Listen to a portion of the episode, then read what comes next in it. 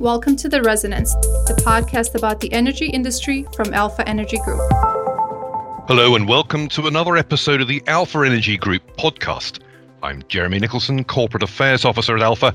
I'm joined for my fortnightly catch up on the European markets by Petra Puskarova, our European Energy Risk Manager.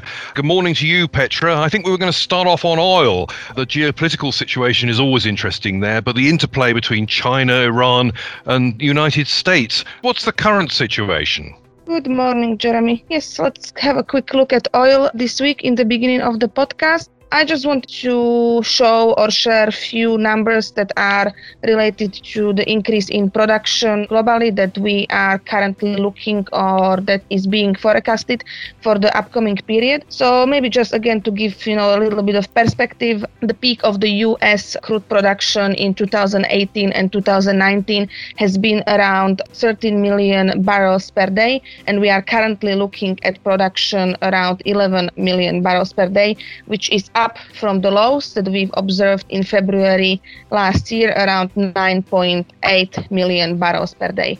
We are seeing further potential for the increase in the production, especially in the US and especially in the shale production, because we are also seeing further week on week uh, increases in the number of operating rigs that currently stand at around 354 operating rigs, which is significantly higher from August last year when the near historical low was at around 180, but still down from the pre COVID levels at around 680 operating rigs. Indeed, and uh, it's interesting for some of us observing the situation in, in America uh, because, of course, the Biden administration takes a rather different line to its predecessor on climate change and the need to address emissions associated with uh, production of oil and gas through fracking and so on. What's the situation there in America? Are there legislative initiatives to try and restrict production? How are things going? So, of course, as soon as the Biden administration has been inaugurated, we saw the re-entry into Paris Agreement that then, of course, triggered further discussions around green agenda in the US. Of course, there are lots of discussions and views on the big investments that are needed to be put into economy to turn it greener, and also some discussions or views on carbon pricing have been shared and potentially carbon pricing is something that is in the pipeline in the US for private companies. Just to pick maybe some latest information from different states, there has been proposed bill in California to ban fracking and some other extraction methods and also to create some buffer in terms of oil oil rigs being in a close proximity to households and schools because that is something that is current situation in California. It is not unusual to see operating oil wells also in the city centers in various cities and so. So there has been a bill that has been proposed to stop these activities or at least to limit them. But unfortunately, or maybe even surprisingly, this bill hasn't passed because the opposition from the oil industry in the California has been fierce, despite California being one of the states that maybe the green agenda is really the headline. Of course, the opposition has been fierce from the point of view about potential of major job losses in California. Well, of course, Iran is important too to the oil market. What's the situation there, Petra, and the relationship, if there is one, with what's going on in China? So there are two very important situations or observations around Iran. So the first one would be the fact that the potential about sanctions being dropped is currently being discussed, which would mean that Iran could again increase the production up to 4 million barrels per day by end of 2022. The production currently stands at around 2.1 million barrels per day, and it's already up from the lows that have been observed in 2020, which is mostly due to the fact that China is currently very interested in cheaper Iranian oil despite the sanctions. So the price difference between ICE Brent and Iranian oil being available for delivery into China is around five or six dollars on delivery, which is quite significant discount Also, what is important to consider is that in general, talks between China and Iran are increasing. There are also uh, several talks about possibility of China investing further into Iranian production to be able to use Iran as one of their main suppliers that could potentially then pose some risk on the demand for especially US oil. Well, that's clearly something to watch, as you say, perhaps for the slightly longer term, because what happens in America has a profound impact on oil and gas prices internationally. And thinking of gas slightly closer to home, some of our discussions are centered around the uh, infamous Nord Stream pipelines and so on and dependence on Russian gas. But LNG is equally, if not more important these days, certainly for some, some countries. And I gather there's been uh, new capacity opening in Croatia, is that right? Yes, indeed. Just in January this year, there has been a new LNG terminal in Croatia in island Krk that has been commissioned. This new terminal has a capacity of 2.6 BCM and is currently operational. So few uh, cargoes are already in the schedule. We have two cargoes scheduled in April and one cargo scheduled into May, which will again bring additional volume into central and eastern countries. So, Petra, what's the implications of all this for the spreads on the gas exchanges? Uh, what's been happening there? So some interesting development on the spreads between the CEEGEX and the other more Western European indexes, as for example TTF or NBP.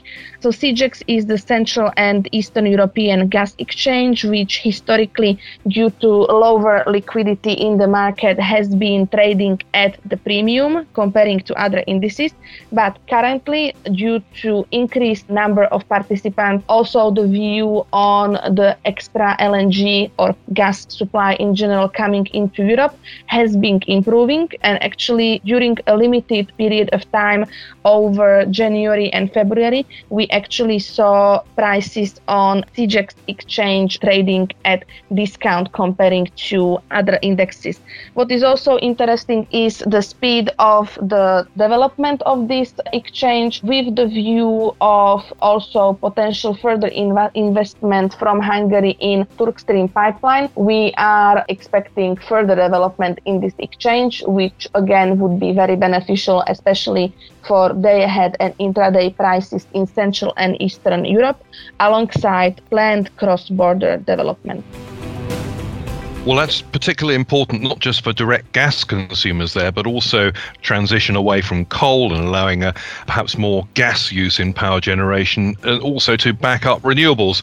So it'll be interesting to see how that changes the landscape in the near and longer term. But of course, carbon is increasingly important to us, at least within the European market.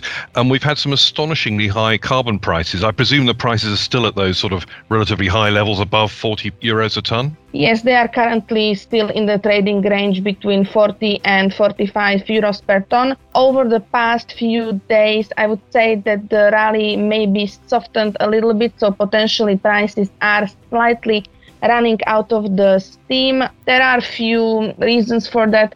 Of course, we are finally exiting the peak demand season, so there are already views that the demand for fossil fuels could be easing off and the compliance period for purchasing of carbon certificate is currently nearing the end so the buying activity has slowed down slightly.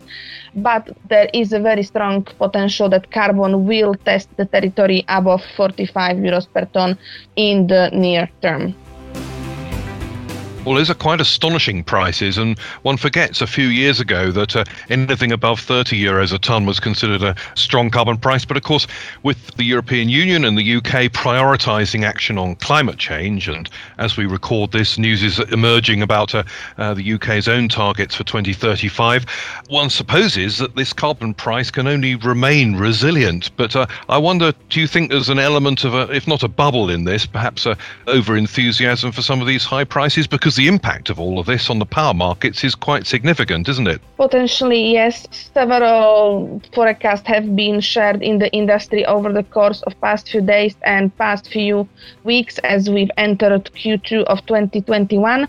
The forecast by various analysts uh, shows that carbon prices could average around 42 to maybe 41 euros until the end of the year, which shows some potential for decrease considering that prices have been currently hovering around 43 to 44 euros for past few weeks. So some downside, maybe although very limited, is possible in the near term. Also, as you correctly mentioned, potentially in relation to the launch of the new UK ETS scheme for the United Kingdom.